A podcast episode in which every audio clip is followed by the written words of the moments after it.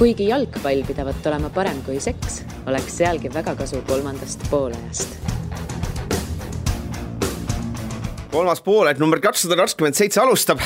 ehk siis Õhtulehe taskuringhääling jätkab oma iganädalaste saadetega ja täna on siis meil külas mees, kes on siin varem juba käinud, kui tahate kuulda või kuidas see mees jalgpalli juurde jõudis, siis otsige üles varasem saade. täna siis räägime rohkem selle mehe igapäevaelust ja tundub, et see, vaadates võib-olla sellist sotsiaalmeediat, et see mees on rohkem välismaal kui Eestis, ehk siis räägimegi, kuidas ta siis ongi Euroopa sellise klubi jalgpalli tippu jõudnud. ehk siis Kuno Tehva, tere õhtust! tervist! räägime siis ECA, oled seal tegev, see ECA vist eestikeelne hea nimetus on e-, Euroopa Klubide Liit äkki? jah, Euroopa Klubide Liit, European Club Association ja ja, ja selline suur organisatsioon, kus on ümmarguselt nelisada liiget, liikmeteks on Euroopa jalgpalliklubid, kes mängivad siis eh, erinevates Euroopa liigades, on see kriteerium. Ja, ja põhimõtteliselt see organisatsioon siis seisabki nende klubide eest, loob reegleid ja juhib siis jalgpallitrende ja on väga tihedalt koostöös siis katusorganisatsiooniga, milleks on UEFA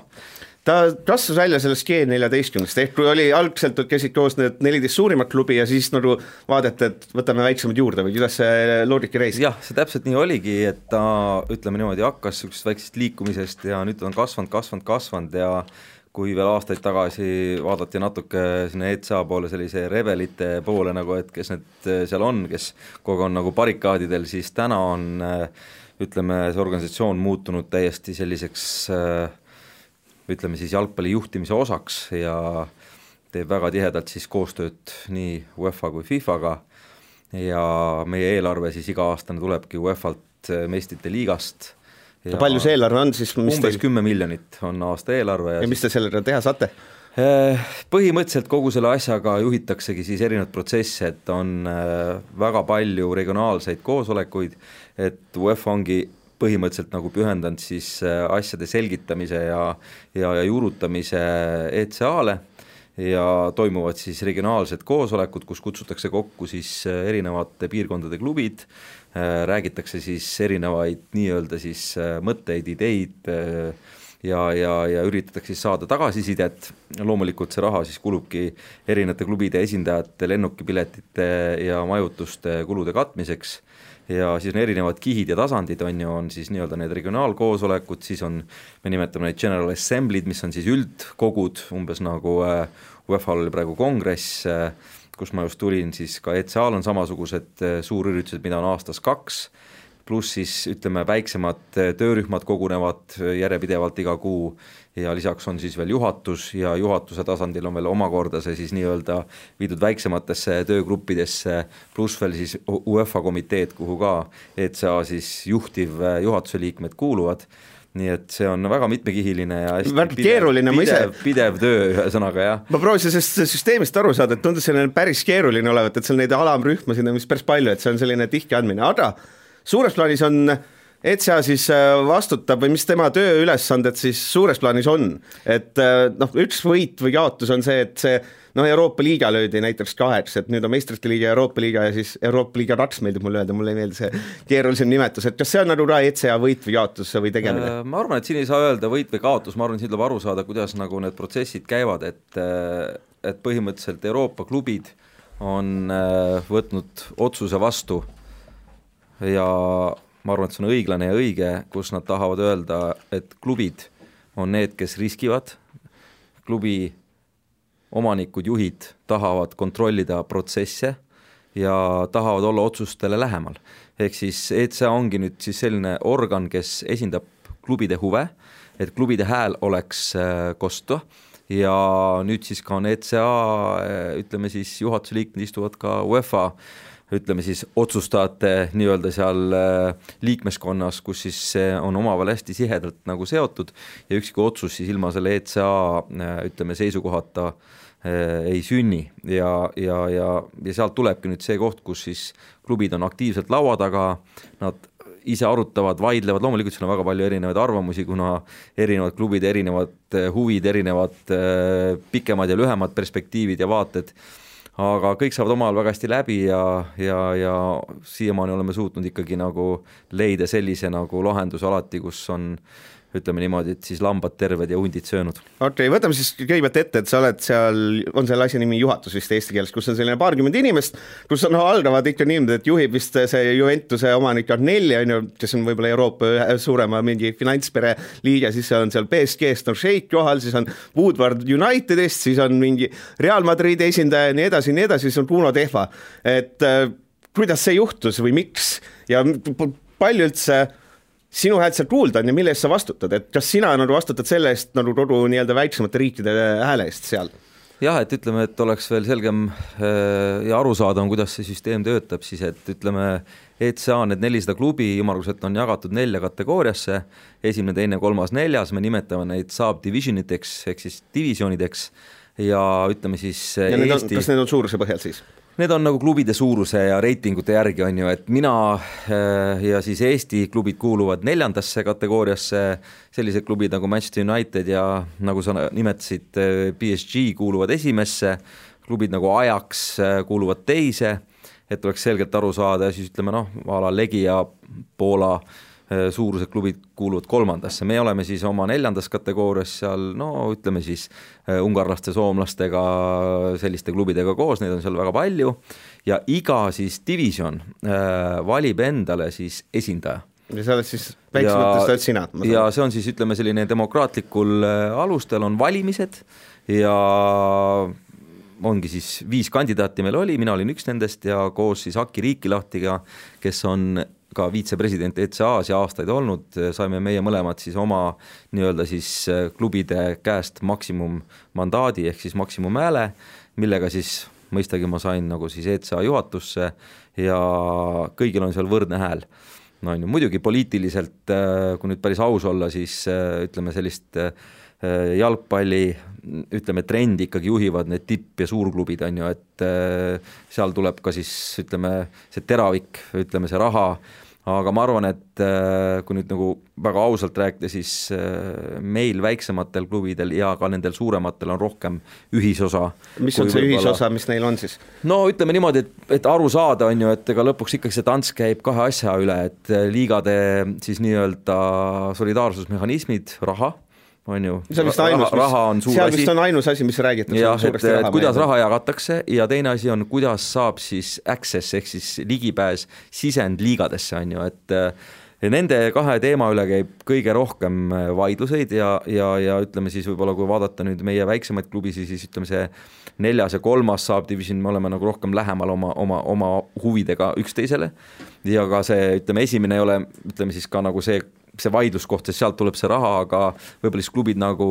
Ajax, kes siis ütleme, tahavad olla väga suured,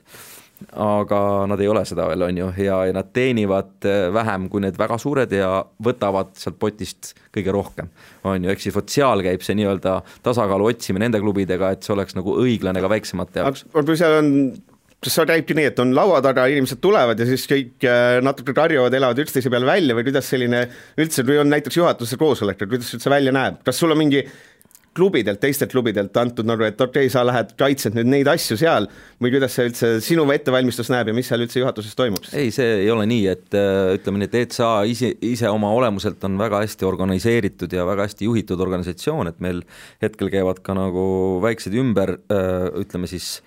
struktureerimised, kus me võib-olla sellisest poliitilisest äh, organist liigume rohkem kommertssuunas ja, ja on uusi töötajaid, uus juht Charlie Marshall, kes on siis saanud äh, ütleme siis juhatuselt äh, täieliku mandaadi siis nii-öelda ümber struktureerida kogu ECA siis juhtimismudel ja kõik need teemad, mis on äh, laua peal, need on ikkagi ette valmistatud ja ütleme, niisugust asja kindlasti juhatus ei ole, kus me istume ja vaidleme ja, ja, ja räägime asjadest, äh, mis ei ole päevakorras, on ju, et äh, me siiski oleme ette valmistanud kõik päevakorrapunktid ja, ja muidugi on erinevad seisukohad ja neid väljendatakse, aga ma arvan, et need vaidlused viiakse rohkem sellise juhatuse laua tagant ära väikestesse Äh, ütleme sellistesse, ütleme baarinurkadesse ja, ja, ja, ja vaiksetesse ütleme eelläbirääkimistesse, kus üritatakse leida ühisosa ja kujundatakse seisukohti ja arvamusi ja seal on vaja aktiivselt siis nii-öelda niisugust lobitööd teha, on ju, et et äh, jah, et ja minu töö on, ongi see, et lobistada võimalikult palju et klubid, kes on väiksemad ja keskmised, et nende huvid oleks kaetud, et ütleme nii, et solidaarsusmehhanismid oleksid võrdsed. no mis see Eesti, näiteks Eesti vaates tähendab, mida see tähendab, et, et see raha, mida Euroopast saadakse, oleks võimalikult suur või see, et mis, kuhu me pääseme, mis ringist alustame, palju ja, meid pääseb? täpselt, et need ongi need kaks asja ja sellepärast ka praegu nüüd see viimane nii-öelda tagasilöök, et me kaotasime ühe ütleme siis koha eh, tänu sellele, et meie nii-öelda riigi klubide indeks on kukkunud alla, et eh, meie klubid keskmiselt ei ole suutnud olla edukad ja koguda neid punkte piisavalt tänu sellele siis on nelja klubi asemel kolm ja seal on veel ridamisi asju, mis hakkab sellest nagu tekkima, neid probleeme on ju, et ehk siis meie huvi ja iga riigi huvi on saada seda reitingut üles ja selle nimel üldiselt kõik äh, teevad väga palju tööd. et saaks reiting üles, siis me oleme lähemal sellele suurele jalgpallile, aga üks niisugune põhimõte, mis siis kõik klubid on rääkinud, on siis seda, et äh, rohkem mänge Euroopas ja vähem mänge siis kohalikul tasandil. ja siis on nagu muidugi see oht, et oo, et kas see ikkagi mõjutab negatiivselt kohalikke liigasi, oleme teinud väga selgeid uuringuid, mis on siis ülemaailmsed, küsitlenud erinevaid piirkondi, turgusi, erinevat jalgpallipublikut ja ütleme, tagasiside on selles mõttes nagu rahustav, et see ei mõjuta äh, ütleme siis kohalikku liigat negatiivselt, kui, kui klubid saavad rohkem mängida. ehk siis tulevikus Euroopas. läheb ikkagi Euroopa mäng on, suund on sellele, et tulevikus oleks Euroopa mänge rohkem. see on seda, klubid soovivad jah, et see on arusaadavatel põhjustel, sellepärast et väiksemate keskmiste klubide DNA on ju selgelt ühes selges suunas, et meie oleme need, kes valmistavad mängijaid ette suurematele klubidele ja selleks, et mängijatel oleks äh, väljund, äh, selleks nad peavad mängima Euroopa tasemel rohkem ja, ja, ja see on see suund, seda on kõik väljendanud väga selgelt ja selle nimel käib nagu töö ja nüüd sinna juurde siis nagu on vaja struktureerida ära siis need ligipääsud erinevatesse liigadesse, et praegu on neid tasemeid kolm, et Champions liiga, Euroopa liiga ja siis see Conference liiga, et olin just äh, UEFA koosolekul hiljuti, ma kuulun ka UEFA Club Competition komiteesse, mis on selline üsna, üsna tähtis komitee, kus selliseid ütleme, erinevaid nii-öelda siis äh, võistlustega seotud teemasid arutatakse ja nägin ka ära nüüd uued äh, logoversioonid, uued nii-öelda siis sellised ähm, pakendid nüüd nendele liigadele ja olin väga positiivselt nagu no, meelestatud, väga ilus ja väga, väga hea kontseptsioon on selle kolmanda liiga nii-öelda siis äh, Äh, ütleme siis positsioneerimisel praegu nagu kokku pandud. miks see üldse see kolmas liiga loodi, no mõnes mõttes minul jääb küll ikkagi natukene selline mulje, et nagu väiksemaid tahetakse rohkem kõrvale lükata, et on nagu suured mängivad seal suures liivarasti, siis väikestele nüüd tekitati oma liivarasti, et olge seal, et võtke rahulikult, et noh, seda ei saa päris nii öelda, sellepärast et ka seal Conference liigas mängivad ka suured, et Inglismaa klubid äh, pääsevad sinna ja, ja see ei ole nii, et see on ainult väikestele, et sellest äh, oled siis natuke valesti aru saanud, et seal on kõik ja oli väga suur äh, arutelu just sellest, et kas seal peaks siis ainult olema väiksed või ka suured, on ju, et seal jagunesid ka arvamused kaheks, äh, ütleme niimoodi, noh, mitte päris kaheks, aga valdav enamus ikkagi nagu arvas, et kõik peaksid osalema, et et see kolmas nii-öelda siis conference liiga oleks ka tõsiselt võetav. see vist saab mingi Inglismaa seitsmes klub äkki umbes, jah? jah, aga see võib näiteks vabalt olla Manchester United, on ju, et, et niisugune olukord võib tekkida, on ju, nii et ta on ikkagi avatud, me näeme seal ka suuri, suuri ütleme siis võistkondi suurematest liigadest ja ja kokkuvõttes on see väikestele klubidele siiski hea, et meil on võimalus pääseda siis äh, alagrupi turniirile. hästi natukene läks vist tänu sellele kergemaks. jah, aga noh, ütleme nii ja naa, et ütleme, võib-olla läks kergemaks siis läbi selle, et see nii-öelda äh, meistritee, champions path, mida nimetatakse, see annab siis selle võimaluse läbi siis väljakukkumise, et kukud meistriliigast välja, no umbes nagu Kalju praegu siis viimase ütleme siis meistrite liiga kogemuse peal võitis Gendiat, kukkus välja, ühte võitu oleks seal kuskil veel vaja olnud, mis oleks tähendanud, et ma oleks juba siis seal kolmandas äh, nii-öelda äh, conference liigas olnud äh, grupis ja ma arvan, et see teebki praegu põnevaks, et kui me vaatame nüüd kaks tuhat kakskümmend premium-liiga ütleme selliseid eesmärke, siis ma arvan, et mitmed klubid just soovivad selle pärast tulla meistriks, et see annab äh, teoreetiliselt suurema võimaluse pääseda siis kaks tuhat kakskümmend üks sinna Conference liiga gruppi, et on, mille nimel mängida. kui nagu suured klubid räägivad, siis hästi paljudel on ikkagi see asi, et äh, noh, viimati vist seesama Arnelli, see Juventuse omanik ütles, et ikkagi peaks meistrite liiga peaks kinnine olema, et seal peaks ikkagi suurtele peaks andma nii-öelda kõva eelise. kui oluline teema see üldse seal ECA-s on, et see on üks asi, mis noh, tava, ajabki no fänne peamiselt marru, sest on näha, et tahetakse nagu teha kinnist süsteemi ja tahetakse natuke sellist praegust liigasüsteemi või lahendust ära rikkuda, et kas on nagu suur oht mõne aasta pärast? Jah, et kas on suur oht või mitte, et noh, siin ongi nüüd vaja nagu mõelda, on ju, et on arvamusi, et äkki peakski laskma nendel suurtel minna, siis me saame nagu keskmiste ja väiksematega organiseerida selle jalgpalli ära, ütleme nii, nagu see peab olema meie jaoks või me peame sellest kinni hoidma, on ju, ja ega siin väga selget nagu sellist tõde praegu laua peal ei olegi, et seda just nagu arutataksegi praegu ja ja selge on see, et need suured loomulikult vajavad kogu aeg rohkem raha, et see rahasurve on nii suur, mängijad lähevad kallimaks ja nii edasi, nii edasi. Ja siis need keskmised klubid, kes tunnevad, et nad ka piisavalt suured, need tahavad olla siis konkurentsivõimelised ja lähemal nendele suurtele, on ju. ja lõpuks see tähendab kõik äh, rohkem raha, rohkem raha, rohkem raha, samal ajal kõlavad ka nagu arvamused, äkki peaks sellist Ameerika mudeli poole vaatama, et võib-olla sellised nii-öelda äh, palkade piirangud, salary cap'id nii-öelda tuua mängu, mis on ka tegelikult mõistlik, et noh, et äh, kuhu sa siis lõpuks välja jõuad, et ega see Neimar ei lähe paremaks mängijaks, kui sa talle sada miljonit veel rohkem maksad, et ja, ja muidugi lõpuks on siis veel seal kõrval muud mõjud, et, et kuidas hoida seda raha jalgpallis, on ju, ja väga palju raha, miljardist oli see summa, mis läheb välja läbi agentide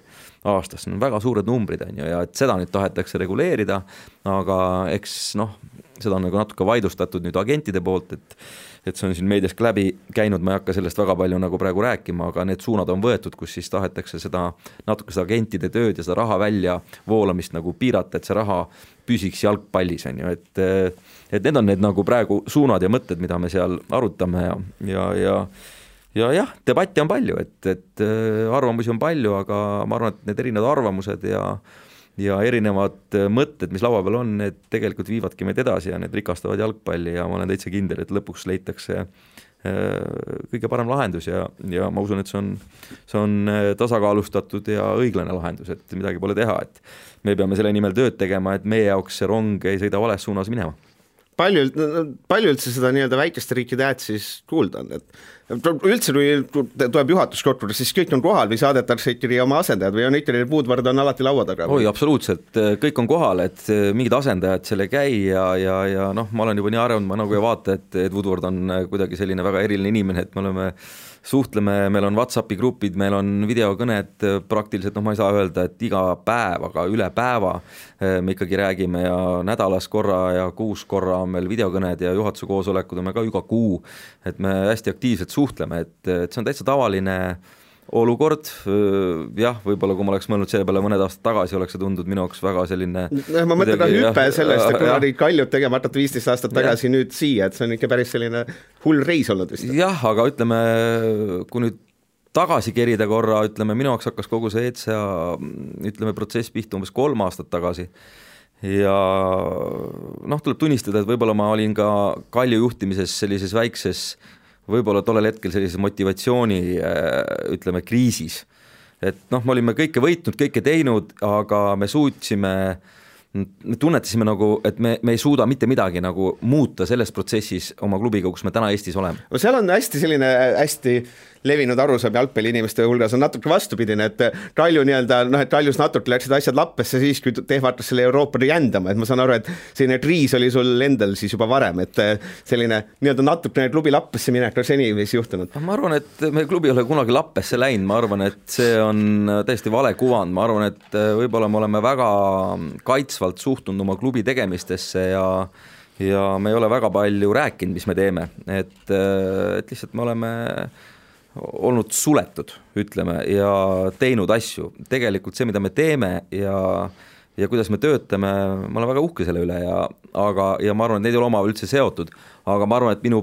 ütleme siis läbilöök Euroopas äh, andis kindlasti praegu mulle hoopis uue hingamise ja ja tekkis põhimõtteliselt nagu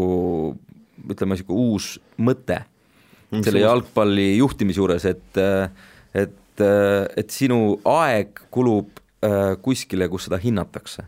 ja ma arvan, et iga asja eestvedamise juures on see oluline. vahest isegi üks väga lihtne asi, kui sulle öeldakse aitäh, on ju et äh, mul on Eestis kahekümne aasta jooksul, kus ma jalgpalli olen juhtinud, aitäh öeldud üsna vähe ja aga on öeldud klubi seest näiteks lapsevanemad ja niisugused väiksed lihtsad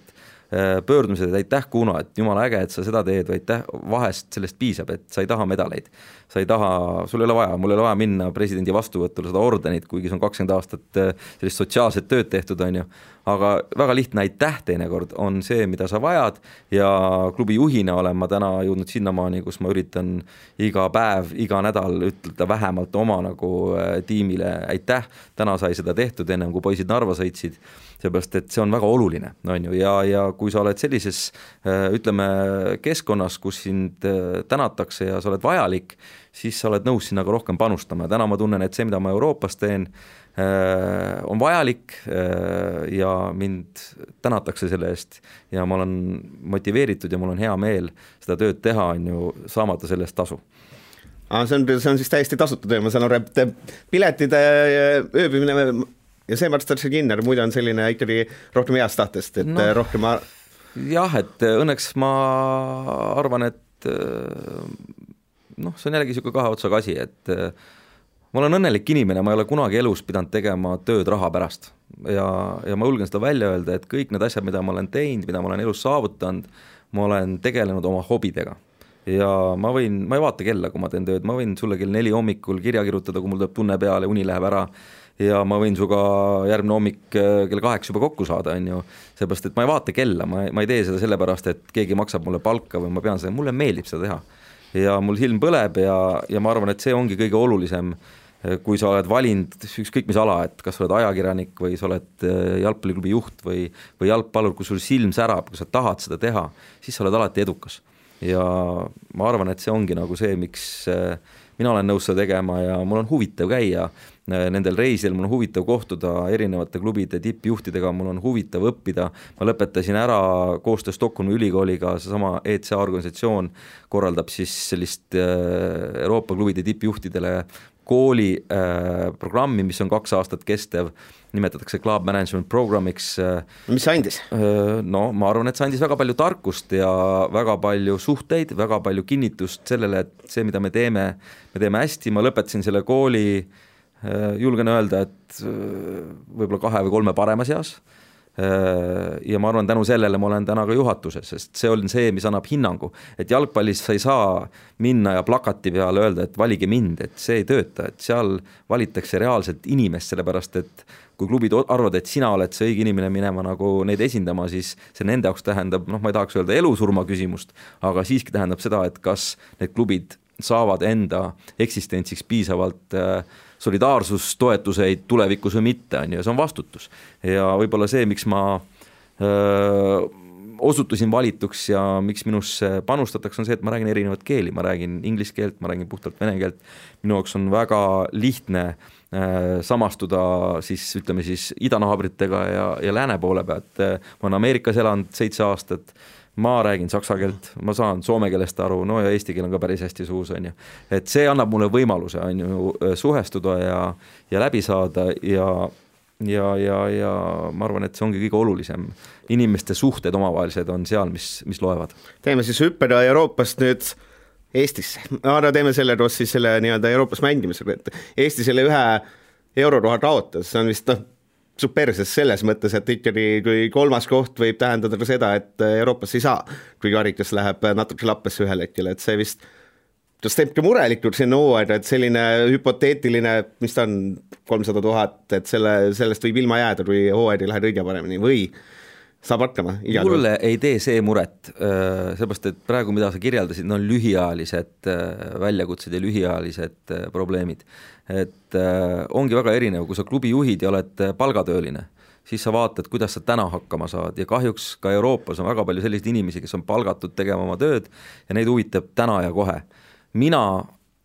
klubi, ma isegi julgeks öelda, ma ei taha öelda omanikuna, sellepärast et see ei ole päris õige, meil on MTÜ ja ma olen see vastutav inimene, aga paralleeli võib tõmmata, on, on pikaajaline huvi. ehk siis ma pean aru saama, mis toimub kümne, viieteist, kahekümne aasta pärast. ja kui ma nüüd selle hetke probleemi tõstan äh, sellesse konteksti, kus ma pean äh, vaatama tulevikku, siis see teeb mulle muret. sellepärast, et ma tean, kui raske on sealt uuesti välja ronida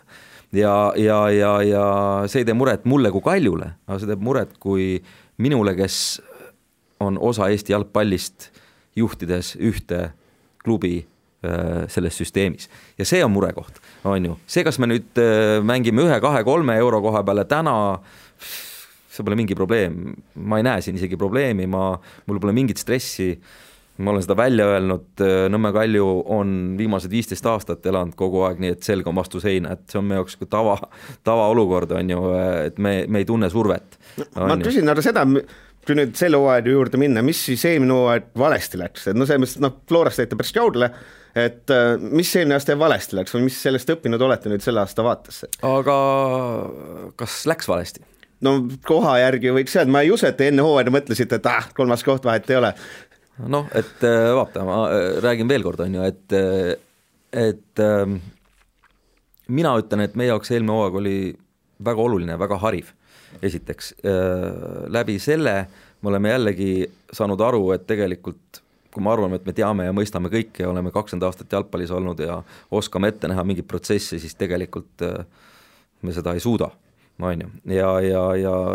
täpsemalt öeldes, meil on iga aasta teatud eesmärgid ja loomulikult, kui me räägime premium-liigast, siis me lähme iga aasta mängima tiitlile, et siin ei ole teist äh, nii-öelda küsimustki, aga see ei tähenda seda, et see on ainuke eesmärk.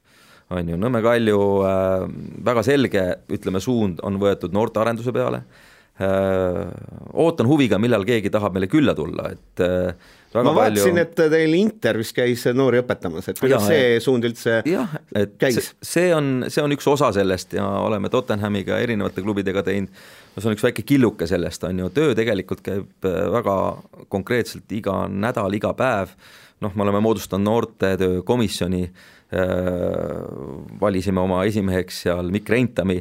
selle osas ja... mul on üks asi, mis mul on natukene alati mure, mure teinud. ma, mina olen Mustamäel liikudes, ma olen näinud Nõmme Ralju dressides lapsi sellisel kooli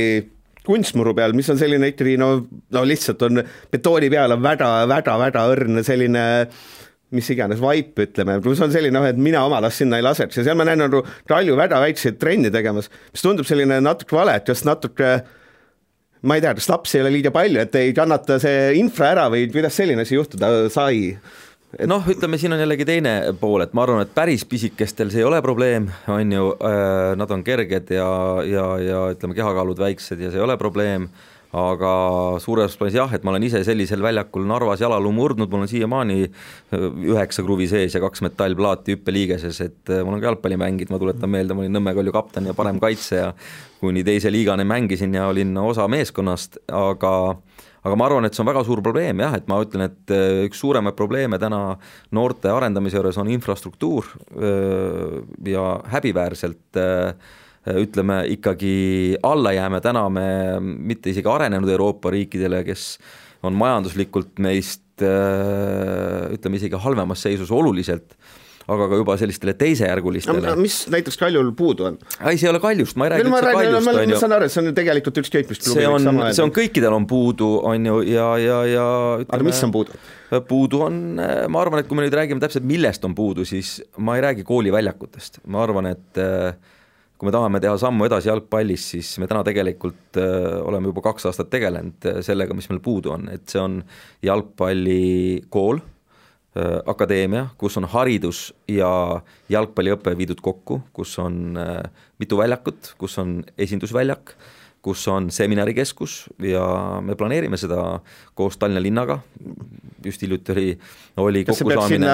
ma olen näinud seda mingit plaani kuskilt, et Nõmme mändide vahele see või see läheb mujale? et see on planeeritud äh, Rocca al Maresse, Arigato ja BMW keskuse vahele äh, sinna platsi peale äh, ja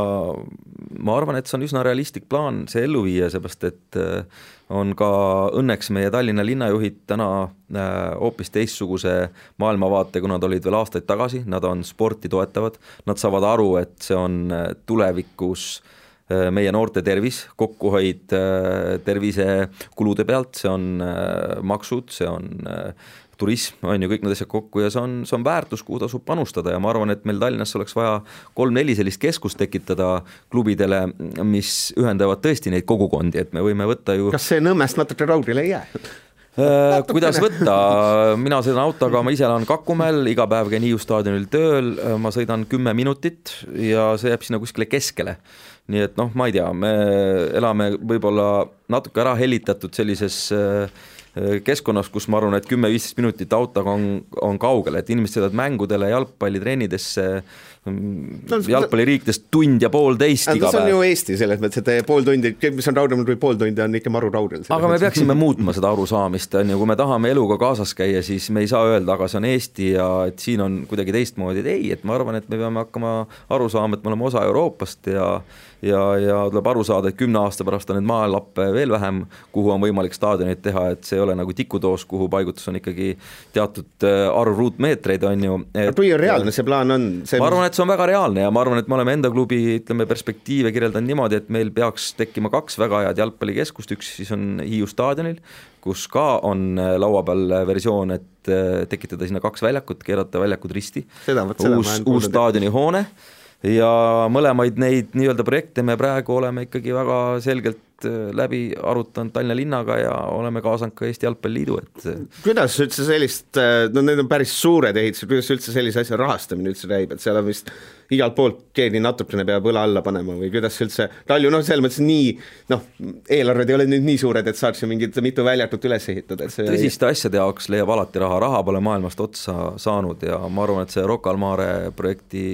me suudame ka valmis ehitada, meil on olemas väga selged ideed ja partnerid ja nägemus, kuidas seda teha, et et seal me hinnanguliselt räägime tegelikult äh, investeeringust kolmkümmend miljonit eurot. see on selline, ütleme, mitu, viisteist aastat Kalju eelarvet umbes. jah, on ju, kui nii vaadata, aga neid asju ei vaadata nagu meie Kalju eelarve keskselt, et need on erinevad nagu, erinevad asjad ja, ja, ja, ja seda on vaja teha. et ja ma ei tee seda enda jaoks, et ma arvan, et see on, see on väärtus ja see on väärtus, mis jääb meist maha ja see on, see on isalt pojale tekkiv traditsioon, see on, see on, see on tõesti see, mida me vajame, ma arvan, ja see on kultuuri osa, et see on, see on hädavajalik, et et kahjuks on jah nii, et ütleme siis Eesti Vabariigi tekkega meil väga palju kaasa ei pärandatud neid spordiobjekte, võib-olla siis ainult Tallinna Kalevil on Kalevi staadion, mis nüüd saab ka uue ilme ja kuue kõik muu on vaja meil eh, ehitada ja selge see, et eh, ka riigi juhtimise juures on eh, prioriteetide list väga pikk, mis on vaja kiiresti ära teha ja millega on aega, on ju, ja ja nende staadionite ja spordirajatistega on olnud aega. kas mingi hetk oli ju see idee, see oli vist aastaid tagasi, oli sinna äh, TTÜ juurde, seal oli, vist oli natukene sarnane idee, et see jäi vist soiku. et kui TTÜ äh, perioodil oli idee, siis täna me ikkagi räägime konkreetsetest asjadest, et need ei ole ideed, et me oleme kulutanud Rocca al Mare projekti, ma arvan, juba ligilähedal sada tuhat eurot oma raha äh, ja seal toimub detailplaneeringu teostamine. aa, siis ta on ikka nii päris nagu päris selline et... see on linna arhiivides avalikult kättesaadav informatsioon, et mm. meil on teatud kokkulepped sõlmitud Tallinna linnaga ja see on äh, see on, see on, see on, see on protsess juba. et ideed on need asjad, et ärkan hommikul üles ja nägin unes midagi väga kihvti ja joonistan ruudulise paberi peale paar visandit, on ju, et see on natuke enamat kui, kui selline nagu visioon. ja see on ikkagi vajalik selleks, et neid noh, noori peale tuuakse, praegu on selline, vist on särav näide on, eks ole, Tamm, kes on Šveitsis, eks ole, kes nagu on selline noh, kõige esinduslikum vist Nõmme Ralli nii-öelda välja kasvatatud laps. ma jah, Tamm, ma lihtsalt ütlen, et igal klubil on oma kindel tee, on ju, et Kalju ei rõhu kvantiteedile. me oleme väga õnnelikud, kui meil tuleb üks Alex-Mattias Tamm iga viie aasta tagant. me tahame ajada oma asja. ja me oleme leidnud selle mudeli, kuidas me seda teeme ja me usume, et Eesti vajab selliseid tõsiseid äh, iseloomuga jalgpallureid et äh, vähem glamuuri, rohkem sisu, on ju, ja ma arvan, et äh, see kasvatus hetkel, ütleme, tänapäevases ühiskonnas läheb järjest raskemaks, sellepärast et äh, see tuleb kodust kaasa, on ju, ja kahjuks või õnneks, kui ma vaatan, me tegeleme ka näiteks Läänemaal, oleme alustanud jalgpallitreeningutega ristil ja kui ma vaatan neid poisse seal, kes sügisel äh, jooksevad paljajalu poriloikudes, nagu meie seda kunagi tegime, siis ma nagu näen sellist äh, iseennast sealt vastu vaatamas, on ju. et Tallinnas on raskem tõestada? Tallinnas ma arvan, et äh, oleks võib-olla mõni lapsevanem juba vangi pandud selle eest, kui ta lapsed jooksevad sügisel paljajalu ringi, on ju. aga seal kasvavad nagu mehed on ju, ja me kasvatame nännipunne vahest ja hellitame neid ära ja arvame, et meil peab kindlasti olema hall pea kohal ja ideaalsed tingimused, no ma ei tea, praegu minu arust nimetatakse Eesti parimat jalgpallurit, nimetades on endiselt võib-olla Kostja Vassiljev, eks ju, kas ta kasvas üles hallidega? Tema mitte. vot nii, ja millegipärast ei ole praegu paremaid jalgpallureid tekkinud nende hallide peal. no samas Kostja Vassiljevid on Eestis ainult üks, et võib-olla siis oleks rohkem, ei saa välistada. me ei tea, kindlasti ei. on see hall vajalik, on ju, aga see ei ole ainuke äh, asi, mis on võluvits äh, meie jalgpalli halli sees, me peame ka tegema õigeid asju, et see oli see, kuhu ma tahtsin jõuda, et. aga Riti, no teie noorte kasvatamine selles mõttes on noh, seda hooaega vaadates on ikkagi selles mõttes natuke tuura, et päris neid oma noori veel ei ole, et äh, pigem on noh, nii-öelda KTM-id, vana hea legendaarne KTM-id, et need on ikkagi, pigem on, eks ole, nii-öelda kunstlikud KTM-id, noh, raudselt või vähem raudselt, et äh, millal need päris omad noored peale siis kasvavad, et on seal alt tulemas siis ka kedagi sellist, et jah, aasta pärast on nüüd kõik korras, et selles mõttes mingi, mingi väike auk või arvestatav auk teil ikkagi noortetöös on olnud, eks ole noh, lihtsalt no, kui statistiliselt. kui sa nüüd selle oma jutu võtad kokku ja ütleme, oletame, seda nüüd kuulab inimene, kes jalgpallist mitte midagi ei tea, siis ma arvan, et ta ei saanud mitte midagi aru. no meil on õnneks, õnneks sihtrühm on natuke selline jalgpalli jah, et eh, jutu sees kõlas läbi mingid KTM-id ja kunstlikud KTM-id ja mittekunstlikud KTM-id, et ma kõigepealt tahaks nagu selle jutu nüüd ära puhastada, on ju, et mul on üks väga selge põhimõte, mulle ei meeldi kunstlikud asjad ma tahan päris asjadega tegeleda, ma olen päris inimene, mulle meeldivad päris inimesed, mulle meeldivad reaalsed asjad, mida ma saan käega katsuda, on ju, ja mulle ei meeldi kunstlikud asjad, on ju. ja kui see kedagi solvab, siis palun vabandust, on ju, aga ma olen selline. ja, ja sealt edasi ma arvan, eh, kas meil on auk olnud, eh, meil on väga hea noortetöö. Eh, me räägime mingitest asjadest, mida tegelikult me ei tea. me loome oma arvamusi selle pealt, mida keegi arvab või ütleb. aga kus on need inimesed, kes on tulnud meile staadionile ja öelnud, kuulge, aga kuidas te siin iga päev elate, on ju. ma ei ole näinud ühtegi aga kõik teavad, mida nad räägivad millegipärast. on ju, ma, ma teen sulle, ma teen sulle siin saates üleskutse. tule meile külla, ma ei tea, kell kaheksa hommikul, vali ise, mis päeva tahad, teisipäeva või ära ütle isegi ette. meil on iga teisipäev noortekomisjoni koosolekud kell kaheksa hommikul ja meil on vähemalt kuus inimest äh, laua taga ja me peame kaks tundi äh, puhtalt noortetöö äh, koosolekuid, meil on croissant'id, meil on, meil on wrap'id, meil on kohvi, vesi laua peal, ma arvan, et sul oleks huvitav. no tasuta toidule meelitab mind alati tule kohale, on ju, ja siis räägi. aga ei, aga samas noh, selles mõttes on Reiteri noh, koosseis selles mõttes on ju auk, paljudel on auk selles mõttes, et nagu noh, ka Floral on ju, Reit on selles mõttes pole ühtegi oma poissi peale Sapineni, et noh, Raljul saab öelda, et nagu oma, oma, oma poisse ei ole, et selles mõttes on ju no kuidas ei ole, meil on, meil on täna oma poisid ikkagi esindatud esindusmeeskonnas juba, Berk on oma poiss, meil on Rattasepp oma poiss, noh, kunstlik ATM Antonov on ju, noh, vot hakkab pihta, on ju, et ja, ja, ja ma ei taha minna kaasa selle mõttega, et ma pean komplekteerima oma meeskonda või treeneritega komplekteerima meeskonda nende mängijatega, kes peavad vastama mingitele kunstlikutele reeglitele, me tahame tuua meeskonda neid tüüpe, kellesse me usume. see on väga oluline vahe, on ju, ja me teeme asja päris asjade pärast mitte sellepärast, et noh, ta peaks olema selline ja vastama mingile sellisele või tollele asja. ma toon näite, et no mis vahet seal on, kas sul on aasta aega vanem Eesti mängija, kes ei ole äh, KTM või kunstlik KTM on ju, ja sellepärast ta ei saa mängida kuigi ta on parem kui nüüd see mingisugune kunstlik KTM on ju täiesti minu jaoks nagu arusaamatu, et mil, mis nurga alt on ju, kui nüüd öelda see, seda, et see KTM-i reegel kui selline ja ütlen veel kord, on ju, et ähm, ma arvan, ma lähen nagu natuke kaugemale, ma arvan, et äh, kui inimestel on oma arvamus ja ma arvan, Eestis äh, me elame demokraatlikus ühiskonnas, kus ma arvan, et on kõigil õigus oma arvamusele. Ja neid inimesi on väga palju, me vaatame poliitikat, me vaatame ükskõik mis maailma äh, ütleme, vaatelise nurga alt, ükskõik mis valdkonnas, inimestel on erinevad arvamused kas nad omavahel tähendavad, et nad on halvad inimesed? ei, et kõik tahavad sama asja. Nad ei ole, on ju, ja ma arvan, et see on väga hea, see on vastupidi, see on positiivne. kui nüüd küsida Kuno Tehvalt, kas ma olen KTM-i reegli vastu, ma ei ole KTM-i reegli vastu.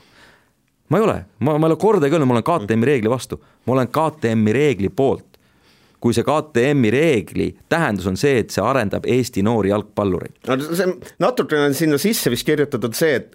et hästi kõige kuumem raup on selline kuueteistaastane poiss, kelle saaks nagu enda rühma siis ta, kui ta on üheksateist, siis ta on selline oma poiss juba ja siis on kõik hästi, noh, nagu on mõnedel Eesti suurematel klubidel on kõik umbes selles vanuses toodud. me räägime nüüd skautimisest, mitte noorte kasvatamisest ja, ja mõned mõtlen, on selles väga see, edukad. et selles mõttes skautimine, et kas see, kas see on nüüd ka üks osa, mida te uljalt teete, et neid kuueteistaastaseid tuua? me ei, ei tee uljalt, et, et ütlen veel kord, ma lähen tagasi sinnamaani, et me teeme asju, millesse me usume ja me tahame teha päris asju, me ei taha töötada inimestega, kellesse me ei usu ja me ei taha ka neid inimesi enda kollektiivi, kes meisse ei usu, on ju, aga kui nüüd nüüd tulla korra selle KTM-i reegli juurde tagasi, siis ma olen suures plaanis KTM-i reegli pooldaja. lihtsalt ma ütlen, et need reeglid on tehtud viis aastat tagasi, võib-olla veel enam, on ju, ja aeg iga strateegia juures ähm, nõuab ühte asja, et neid strateegiaid vaadatakse üle, kurvid tuleb teha laugemaks, on ju. ja täna, kui me vaatame, mis maailmas toimub, mis Euroopas toimub, mis meie kõrvalklubid teevad, siis me peame natuke kaasajastama oma reegleid, on ju, ja, ja see on täiesti normaalne. ja minu soovitused oleks kaasajastada teatud reegleid, mitte neid kaotada, on ju, ja, ja vaadata, mis toimub kõrval ja ma olen veendunud, et selle tulemusel meie jalgpall võidab tervikuna, on ju, ehk siis see, kui ma ütlen niisuguse asja välja, see ei tähenda seda, et ma automaatselt olen äh, näiteks ma ei tea, Aivar Pohlaku vastu. ma, ma ei ole absoluutselt tema vastu, minu arust on suurepärane jalgpallijuht, teeb oma tööd hästi ja ma tean, et ta oma selles äh, jalgpallimeedia väljundis, äh, tal oli üks paha hetk ja paha päev ja ma ei ole pahane selle peale, ma arvan, et igal inimesel on paha päev ja seda tuleb võtta nagu teatud mõttes niisuguse hea huumoriga. kas sa mõtled teda, seda legendaarset FC hüpoteetilist äh, just, või mis iganes, et ma, ma ei kuula äh, neid saateid ja ütleme, paratamatult pärast seda, kui Sokkernetist sai Jalgpalliliidu meediakanal, ma olen natuke vähem seda kanalit kuulanud, aga kahjuks alternatiive väga palju ka ei ole et võib-olla turg ootab ühte sellist uut kanalit, on ju, et oleks ka nagu hea aus konkurents on ju jalgpallimeedias. Aga, aga jah, et ma arvan, tal oli halb päev, mul on palju küsitud, kuule, mis sa arvad, ma arvan, tal oli halb päev, on ju, et no mul võib ka mõnikord halb päev olla, see oli ebaõnnestunud äh, minu arust äh, äh ütleme siis etteaste tema poolt, on ju, aga oh, ma see... räägin temaga, ma räägin, ma rääkisin temaga just hiljuti Amsterdamis olime UEFA kongressil ja ja teretasime ja rääkisime juttu ja me, me, ma arvan, et me ei vihka üksteist, on ju, mul ei ole tema vastu midagi ja ma arvan, et see, kui mina esindan Nõmme Kaljut, üks asi olgu asi raadiokuulajatele või siis saatekuulajatele selged, et ma olen valitud juhtima Nõmme Kalju jalgpalliklubi, kedagi teist ei ole. ma esindan loomulikult oma klubi huve kedagi teist ei ole, ma pean seda tegema. ja kui mul on teistsugune seisukoht, siis ma ei ole automaatselt äh, kurjategija või paha inimene, seepärast et need ongi meie seisukohad. ja ma olen valmis neid argumenteerima, seepärast et minu seisukohad põhinevad faktidele, on ju, mitte loosungitele. ja, ja need on faktid, ma, ma olen valmis neid rääkima, laua peale panema ja ma usun sellesse, mida ma räägin, seepärast et ma olen sellega viimased kolm aastat äh, tegelenud ja väga sügavuti. see on äh, üleüldse naljakas teema vist, et see väänamine, selline noh, väänamine on võib-olla hea sõna isegi selle Pohlaku ja sinu vahel, see on ikkagi selline läbiv teema viimasel, ma ei tea, kümnel aastal isegi juba, et see on kuidagi, kuidagi on pidevalt teil mingid vaated nagu lähevad omavahel lappesse, et te nagu näete mõnd-, mõndasid asju vist erinevalt, eks ole. tead, kui nüüd küsida minu käest, miks see nii on, noh, who knows, on ju, aga kas on okei okay?, ei, see ei ole okei okay. kui ma nüüd vaatan kogu Eesti ühiskonda, sellepärast väga palju on meil probleem milles? meil on mingisugused väga kõvad niisugused ego põrkumised inimeste vahel kas see on üks neist? ma arvan, et see on üks neist, ma arvan, et see on üks neist kindlasti, kus selle asemel, et teha koostööd ja ma arvan, et mina tahaks olla koostööle orienteeritud, on ju. ja väikses Eestis me peame kõik tegema koostööd, me peame leidma kõik need Kunod ja Aivarid ja ja Levadad ja Leškinid üles, on ju, kõik need toredad inimesed, kes äh, tahavad jalgpalli juhtida. ja mitte ei pea neid, neid tülis hoidma omavahel, vaid me peame neid ühendama. ma just olen alati mõelnud, et nagu iga inimene, kes nagu jalgpalli nagu noh, tahab rahaliselt ja oma ajaga panustada väärtuselt, kas palju sul on neid hetki olnud üldse? Et mõtled, et kurat, miks ma üldse seda teen, kas on vahest olnud, et lähed koju, ma ei tea, avad õlle, mõtled, istud laua taha ja mõtled, kurat, milleks, et ma ei viitsi enam, et kas selliseid hetki on ka tulnud vahest? usu mind, on väga palju ja siis ma lähen jällegi järgmine päev linna, nagu sa ütlesid, sa käisid Mustamäel ja siis ma jalutan linnas ja näen neid Nõmme Kalju lapsi, kes tulevad Kalju särgid seljas ja meil on neid ikkagi väga palju klubis. Ja siis tuleb mõni lapsevanem, kes ütleb, kuule aitäh, on ju, ja siis sa mõtled, tegelikult elu on nagu äge, on ju, ja, ja ütlen veel kord, et ma olen selles mõttes hästi halva iseloomuga, et et ma arvan, et äh, need, kes tahavad äh, minuga konkureerida, on ju, või, või kuidagi siis pigem, kui, kui te tahate, et ma teeks vähem, siis kiitke mind, on ju, ja kui te ütlete mulle, et ma midagi ei saa või ma olen halb, siis see just motiveerib mind, on ju, ja sellepärast ma olen siin, kus ma olen, et ma, ma, ma olen valmis tegema võimatuid asju ja minu jaoks on see huvitav. kas, kas see on nagu mingi nihe sinus, et see, no sa oled päris palju rääkinud, et just lapsed ja noored ja kõik see, et noorte arendamine, see, kas see on nüüd, on see selline nihe või see oli juba, oli ütleme, kui Kalju tuli kunagi meistriliigast, kas sa olid siis täpselt samamoodi? Või see on nüüd aastatega tulnud, et näed, et noored panevad rohkem silma särama kui varem? ma arvan, meid on sildistatud, on ju, kui ma võtan välja Kalju, ütleme, strateegia või filosoofia ja mu kutse on laual, tule külla, ma võin sulle panna isegi slaididega seda toetada, siis see, mida me rääkisime viisteist aastat tagasi,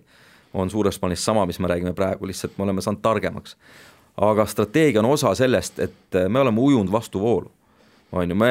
me tavaliselt noh, kui sa hakkad jalgpallist pihta, siis hakkadki, teed väikse laste treeningrühma ja kasvatad ja kasvatad ja lähed. Te hakkasite ülevalt alla. me tahtsime ülevalt alla tulema, on ju, et meie tee oli teistsugune, no küll meile öeldi. FC Hollywood. FC Hollywood ja lemmik. küll me oleme olnud, ma ei tea, kes me kõik oleme olnud, nüüd me oleme FC hüpoteetilised, no äge. on ju, järelikult kui räägitakse, järelikult midagi siis toimub, on ju, aga kui sa nüüd vaatad nagu suurt pilti, on ju siis ma tahaks mõned asjad ära klaarida, on ju, et Nõmme Kalju ei ole mitte kunagi oma esindusmeeskonda äh, üleval hoidnud noorte arvelt. Äh, kui sa võtad välja kõikide klubide majandusaasta aruanded, on ju, tehke seda, see on avalik info, vaadake, kes, kellel on pluss, kellel on miinus on ju, ja vaadake seda mitu, kümme aastat tagasi, minge vaadake, on ju, et kuidas majandatakse klubisid tegelikult, on ju, ja, ja, ja, ja sealt te saate oma vastused. et, et nii lihtne see ongi. kas jalgpallis raha leidmine kui selline on keeruline, ma selles mõttes natuke on sellest Pahv, noh, selles mõttes Eesti mõistes ikkagi suurepärane särg, noh, ta on ikkagi särgisponsor ja kõik muud sponsorid. et kas sellist nagu Pahve levandeid, kes tuleks, annaks äh, nii-öelda õla alla, kas neid on Eestis liiga vähe, võiks olla rohkem kõvasti või kuidas üleüldse sinnani jõuti? ma arvan, et äh, levandeid ja pahve on Eestis äh, piisavalt, aga me peame ise vaatama peeglisse, kuidas me ise välja paistame nendele pahvidele ja nendele levanditele. et kui me ütleme, et oi, et pahve ja levandeid on vähe, liiga palju neid muidugi ei ole, on ju, aga hakkame sellest pihta, et mida meie võib-olla võiks paremini teha, on ju ja, ja ma arvan, üks koht, kus me peaks nagu aru saama, on see, et kui me üksteist nagu jalgpalli sees või spordi sees kogu aeg ütleme, et materdame, praegu oli ralli hea näide, on ju, kahju vaadata seda asja.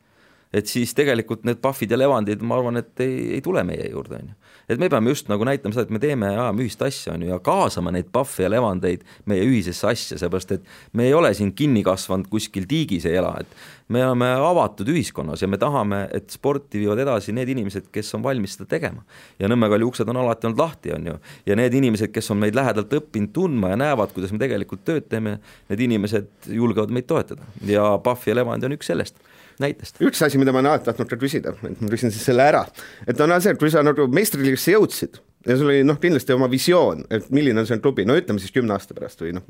viieteist aasta pärast, mis, et äh, kaugel sa sellest oled, et no selles mõttes, et ta päris nii lihtne ja roosiline vist ei olnud, kui sa algselt mõtlesid, et et sõidame bussiga läbi ja et noh, ma saan aru, et no idee on ikka, sõidame Restlinast läbi, on kümme tuhat inimest tuleb kohale, no, no päris nii lihtne see vist ei ole olnud, et eestlasi natuke huvitab vist jalgpall vähem kahjuks. et kas kaugel äh, sa sellest nagu ideaalist, mis sa kunagi mõtlesid, üldse oled nagu tänaseks päevaks, et äh, palju sa oma neid asju oled pidanud ümber vaatama? tead, mis on huvitav, on ju, et äh, suured, ütleme, majakad vilkusid meil tegelikult väga selgelt ees, on ju, ja mis on välja kujunenud, meil on tekkinud sellised viieaastaku äh, eesmärgid. on ju, ma praegu aastaarvu ei hakka siia nimetama juurde, aga esimene eesmärk oli tõusta kõrgliigasse me tõusime sinna, meil läkski viis aastat aega, jube raske oli kolmandast liigast välja tulla, teisest, meil läks viis aastat. siis me ütlesime välja me tuleme viie aastaga Eesti meistriks. mul naabrikoer ka naeris, on ju, reaalselt kõik arvasid, mis pullimehed need on, on ju, võib-olla sa isegi mäletad, on ju, et äh, mingisugune Nõmme Kalju viie aastaga meistriks, viies aasta, kaks tuhat kaksteist, Nõmme Kalju tuli meistriks. nii, mis kaks tuhat seitseteist oli? siis me ütlesime välja enda jaoks järgmise eesmärgi, et me tahame viie aastaga läbi lüüa Euroopas. Ja oma naiivsuses oma naiivsuses, jah, me arvasime, et me lööme läbi läbi selle, et me lihtsalt saame üks hetk Euroopa liigas gruppi. me tegime kõik selleks, meil jäid mõned tiitlid võib-olla võitmata selle pärast, aga see oli meie põhiline eesmärk. okei okay,, me teame, et me ei ole gruppi pääsenud, aga me oleme väga lähedal olnud, me oleme jõudnud play-off'i, on ju, aga seda tehes, jah, on meie reiting tõusnud äh, Eesti klubidest kõige kõrgemale. ja tänu sellele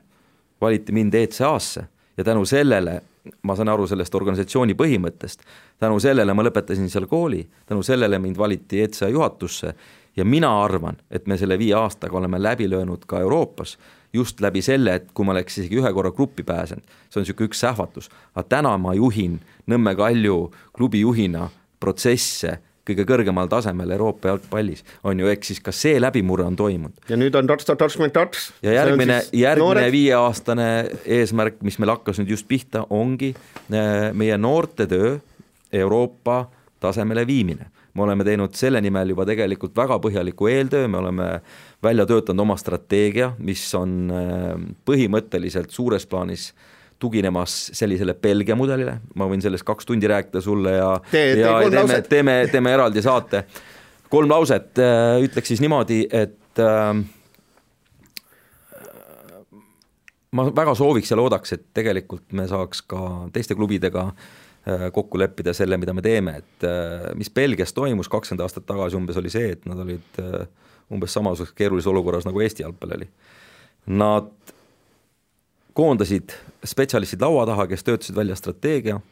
Ja põhiliseks sõnumiks oli siis neil see, et nad tahavad, et kõik klubid hakkaksid tööle ühe mudeli järgi, saaksid asjast ühtemoodi aru, neil võttis see viis aastat aega. Kuuendal aastal hakkas see toimima ja hakkasid erime-, esimesed siis nii-öelda viljad tulema. selle strateegia osa oli siis see, et kirjeldati ära, milline turg on nende mängijate müügiks, noortmängijate müügiks siis reaalne turg, loomulikult nende jaoks oli Inglismaa, siis nad üritasid aru saada, millised jalgpallurid Inglismaa vajab viie ja kümne aasta pärast, sellepärast kui me täna hakkame tööle, me peame aru saama, kuhu see turg liigub, et milliseid jalgpallureid tahetakse viie või kümne aasta pärast, sellepärast et neid jalgpallureid, keda täna taheti, noh, tõenäoliselt kümne aasta pärast ei taheta kirjeldati see ära, kirjeldati mängijate profiil ära, siis tehti sinna juurde äh, mängusüsteem ja kogu filosoofia ja hakati seda ellu viima. et Eestis läheks sellist sarnast asja sinu meelest vaja? Jah, ma arvan, et me peame asjadest ühtemoodi aru saama ja ma arvan, et me ei pea olema paremad kui teised, vaid me peame kõik ühtemoodi tegema seda tööd ja mitte lõhkuma üksteise tehtud tööd. aga mis Eestis takistab, kas on inimeste tasandil või on see näiteks pearahad, mille pärast kõik on natukene noorte hulgas vähenevad, sest et kõik noh, kõik tahavad samu noori, sest et see iga on,, iga noore taga on üks selle rahasumma. see on ego, kultuur ja pisike kopikas. Ja see tegelikult ei vii meid tervikuna, äh, tervikuna mitte kuskile. me saame ainult olla edukad, kui me saame asjadest ühtemoodi aru ja töötame koos. see on fakt ja, ja ma arvan, et see aeg tuleb, kus me kõik suudame koos eksisteerida ja suudame koos seda tööd teha, on ju. ja me ei näe üksteises alati tonti ja vaenlast, vaid me, me näeme üksteises kolleege, kes kes on pühendunud ja kellega peab arvestama. noh, selles mõttes, no olgem ausad, no noorte, no mis iganes meistriliigas toimub, siis noorte jalgpallis võiks küll need asjad nagu korda saada, et minu arust see on nagu kõige suurem probleem tegelikult, et minu meelest ei ole mitte KTM ega ETM, vaid on ikkagi no lihtsalt noortega on ikkagi mure tegelikult no, Eestis. ma ütlen veel kord, et äh, minu jaoks ei ole eraldi jalgpalli noorte ja siis äh, täiskasvanute, on üks jalgpall. ja sellepärast meil ei ole ka tööl noortede juhti, on jalgpalli suunajuht mida on teil ette heidetud, õige? jah, aga, aga sisuliselt äh, on meil see inimene olemas ja ta teeb seda tööd, aga, aga vormiliselt on see nagu teise, teistmoodi, on ju. et meil on jalgpalli suunajuht, on ju. et kui me anname asjale teistsuguse nimetuse, siis see ei tähenda, et me tegelikult seda inimest ei ole. on ju, et see on, see on lihtsalt ütleme, niisugune meie organisatoorne erinevus me näeme asju teistmoodi, me teeme asju teist, teistmoodi, on ju, ja see ei tähenda, et me neid ei tee. ja ma arvan, et see on väga hea, et kui me kõik hakkas tegema ühesuguseid saateid ja ühesuguste nii-öelda loosungitega tänaval ringi käima, siis oleks igav. no ja siis kolmas asi, mis, ma võtame selle FC hüpoteetilise selle jutu, mis seal oli, kolmas asi, mida ette heideti, oli see kodukonnajuhi case, et teil, teil vist oli ainus klubi, kus läks natukene asjad ei läinud hästi, ütleme siis, et teistel number kasvas, teil natuke langes ja vist nüüd no. olete vist saanud putti, ma eeldan, et Veiko Soo eelmine nädal ütles, et pea, väga lähedal on. no olgem ausad, et äh, peame nüüd nagu täiesti ausaks, et Nõmme Kalju rääkis kogukonnast siis, kui veel klubid ei saanud aru, mis selle tähenduski on. me oleme esimesed, kes rääkisid Eestist turundusest, kogukonnast ja, ja seda ärme nagu isegi hakka meenutama, on ju. see, kas mõnel aastal on vähem publikut või rohkem publikut, see lainetab kõikidel see, et Flora oli eelmine aasta publiku tipus, ei tähenda, et nad see aasta seda on. Ja, ja need asjad on anomaalsed vahest, on ju. kui nüüd rääkida Nõmme Kalju kogukonnajuhist, millest sa nagu rääkisid, siis meil oli väga hea kogukonnajuht, Jaan Lasmanov, suurepärane inimene, praegu istub veel kontoris vabatahtlikuna, on Boldi äh, mis ta on, pressiesindaja hetkel, eks ju. tegi oma tööd hooaja lõpuni, otsustas minna oma eluga teises suunas ja me otsisime uut kandidaati, on ju, tänaseks leidsime. See, et meil kahe hooaja vahel ei ole inimest, see on tavaline olukord igas ettevõttes. see, et me peame võtma inimest kiiresti sellepärast, et saada linnuke kirja, me ei tee seda, me ei hakka kunagi seda tegema, me võtame sellise inimese tööle, kellesse me usume. ja tänaseks me oleme leidnud selle inimese, ta alustab oma tööd, me toetame teda, ma arvan, et ta saab oma tööga väga hästi hakkama, me oleme väga motiveeritud ja ma usun, et meil ei ole probleemi sellega. Ja siis me lõpetuseks nüüd noh, alustame või räägime seda reedel, ehk siis kui meil jalkahooajal räägib, räägi natuke legionäridest, ma olen vist üks väheseid, kellele meeldivad legionärid rohkem kui kohalikud mängijad. et mul selles mõttes väga lihtne, et sul on kaks põnevat, põnevat brasiillast on, üks on vist ühine Rovi ja teine ühine PV ja siis on see Barcelona taustaga vene poiss, kelle nimi mul ei jää mitte iial meelde, Nacho, Nacho, Nacho. et mis, mis poisid need on, kust need üldse leitud on, sest ma kasutan nüüd ka selle võimaluse, et natukene noh, teil käis ikka läbi neid väga-väga palju erinevaid mängijaid seal ikkagi Ristel käelt, et et kuidas need valitakse? ma natuke parandaks, on ju, et ütleme tegelikult nüüd, kui päris aus olla jah, siis ei käinud meil midagi sealt nii väga eriti läbi, on ju, et me, me, me me töötame väga sihipäraselt, me alustasime meeskonna komplekteerimist eelmisel aastal, kui me teadsime, et noh, ütleme nii, et see tiitipere mäng on, on, on, on läinud, on ju, ja komplekteerimine hakkas siis pihta. Meie vaade ette oli väga pikk ja olid teatud mängijad, keda me tahtsime tuua, olime planeerinud ja lõpuks nad tulid. Äh, ja siis olid mängijad, keda me sealt kõrvalt vaatasime, noh ka, ütleme niimoodi. detsembris käis meil seltskond läbi, kuna meie oma mängijad olid jaanuarini puhkusel ja meil oli vaja massi saada. ja oli hea aeg lihtsalt vaadata, on ju. no sealt vist ei olnud kedagi. on ju, ja, ja, ja aga need, keda me nagu tahtsime tuua, need tulid on ju, ja tegelikult eh, suures plaanis nad tulid päris vara, et eh, jaanuari algusest. et hooajaks on selline ettevalmistus. meil on ainult üks mängija, kes tegelikult ei tulnud eh, jaanuari alguses, oli siis Odilavia, kelle saamise lugu on väga keeruline, seepärast et tuua mängija Brasiilia seeria B-st kahekümne kolme aastane, siis ütleme sellise profiiliga sellistest klubidest, sellisel tasemel liigadest mängijaid toovad, toob Venemaa kõrgliiga aga kas see on, eks ole, tuleb tasuta või on mingid summad või kuidas sellised liitumised üldse on? Äh, noh, raha on niisugune asi, millest äh, ei taha nagu eetris rääkida, aga lihtsalt oleks selge, et Nõmme Kalju ei ole see klubi, kes ostab mängijaid. Nõmme Kalju on pigem see klubi, kes soovib mängijaid müüa. aga jah, meil on selle mm, Brasiilia klubiga äh, Nautico kokkulepe, kus siis nad säilitasid äh, teatud protsendi siis selle mängija õiguseid, seal oli üks keeruline olukord, kus mängijal ja sellel Nautikul oli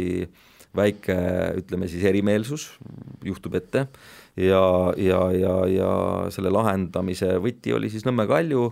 ja mul õnnestus see olukord lahendada kõikidele positiivselt sellise win-win olukorraga, kus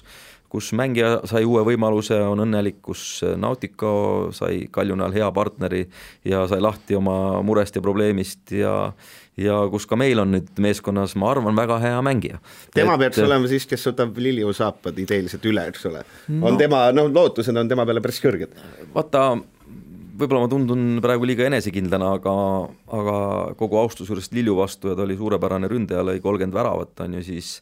siis ma arvan, et Odilavi on hoopis teisel tasemel mängija kui Lilju, et äh, jah, ta kindlasti lööb väga palju väravaid äh, natuke kindlasti läheb aega tal äh, Eesti olude ja jalgpalliga kohaneda, aga ta on kindlasti tüüp, kes tuleb väga palju ära. kuidas üldse sellised prassid, kuidas, kas seal Getulja on aeg mingi juures tõlgib või kuidas üldse see, kuidas talle see mäng üldse selgeks tehakse, kui on selline rahvusvaheline seltskond, et see ütleme, kui rääkida Brasiiliast, siis on noh, minu kogemus on päris pikk, viisteist, kakskümmend aastat, siis on kahte sorti brasiilaseid, osad on tõsised niisugused äh, Äh, jalgpallurid ja sellist tüüpi jalgpallurid me näeme näiteks Ukrainas äh, ühes klubis, kus neid on väga palju ja nad on väga edukad, on ju, võitsid just siin Benficat minu arust. ja siis on sellised nagu lõbusad tüübid, on ju, et äh, meie tahaks neid tõsiseid leida üles. et selle lõbusate tüüpide aeg on Kaljus ammu läbi ja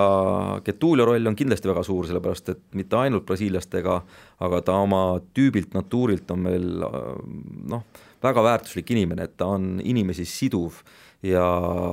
ta on, ta on, ta on hea südamega inimene, ta ta aitab kõiki igas olukorras, isegi kui tal endal on raske, et selliseid inimesi on vähe. ja nende, ütleme siis integreerimine Eesti ühiskonda ja jalgpalli äh, on kindlasti kergem, kui selle juures on selline inimene nagu Getulio, nii et tema suunas suur kummardus ja müts maha, et äh, väga, väga vinge vend on. Ja aitab neid äh, legionäri väga palju lõpetuseks siis ka Ristal, kas tema oli esimene valik, ainus valik, esimene mõte, kuidas noh, nüüd on selline nii-öelda vene ajastu, kui tohib öelda, slaavi ajastu on nagu sellest treeneri peal läbi, et nüüd on selline eesti mees, et kuidas üldse Kristalini jõudsite, et ta ikkagi oli seal madalamates liigades, eks jällegi ole. pean natuke ko-, ko-, korrekteerima su ütlust, et jalgpallis ei ole nagu Eesti, Vene, Hiina, Brasiilia, et on profijalgpall ja on erinevad treeneritüübid, on ju, mis keelt ta räägib, ei ole minu jaoks oluline ja ja, ja sellest tahaks nagu lähtuda, on ju. aga tore on eesti keeles vahelduseks seda asja nagu ajada, tuleb nõus olla, on ju, et et äh,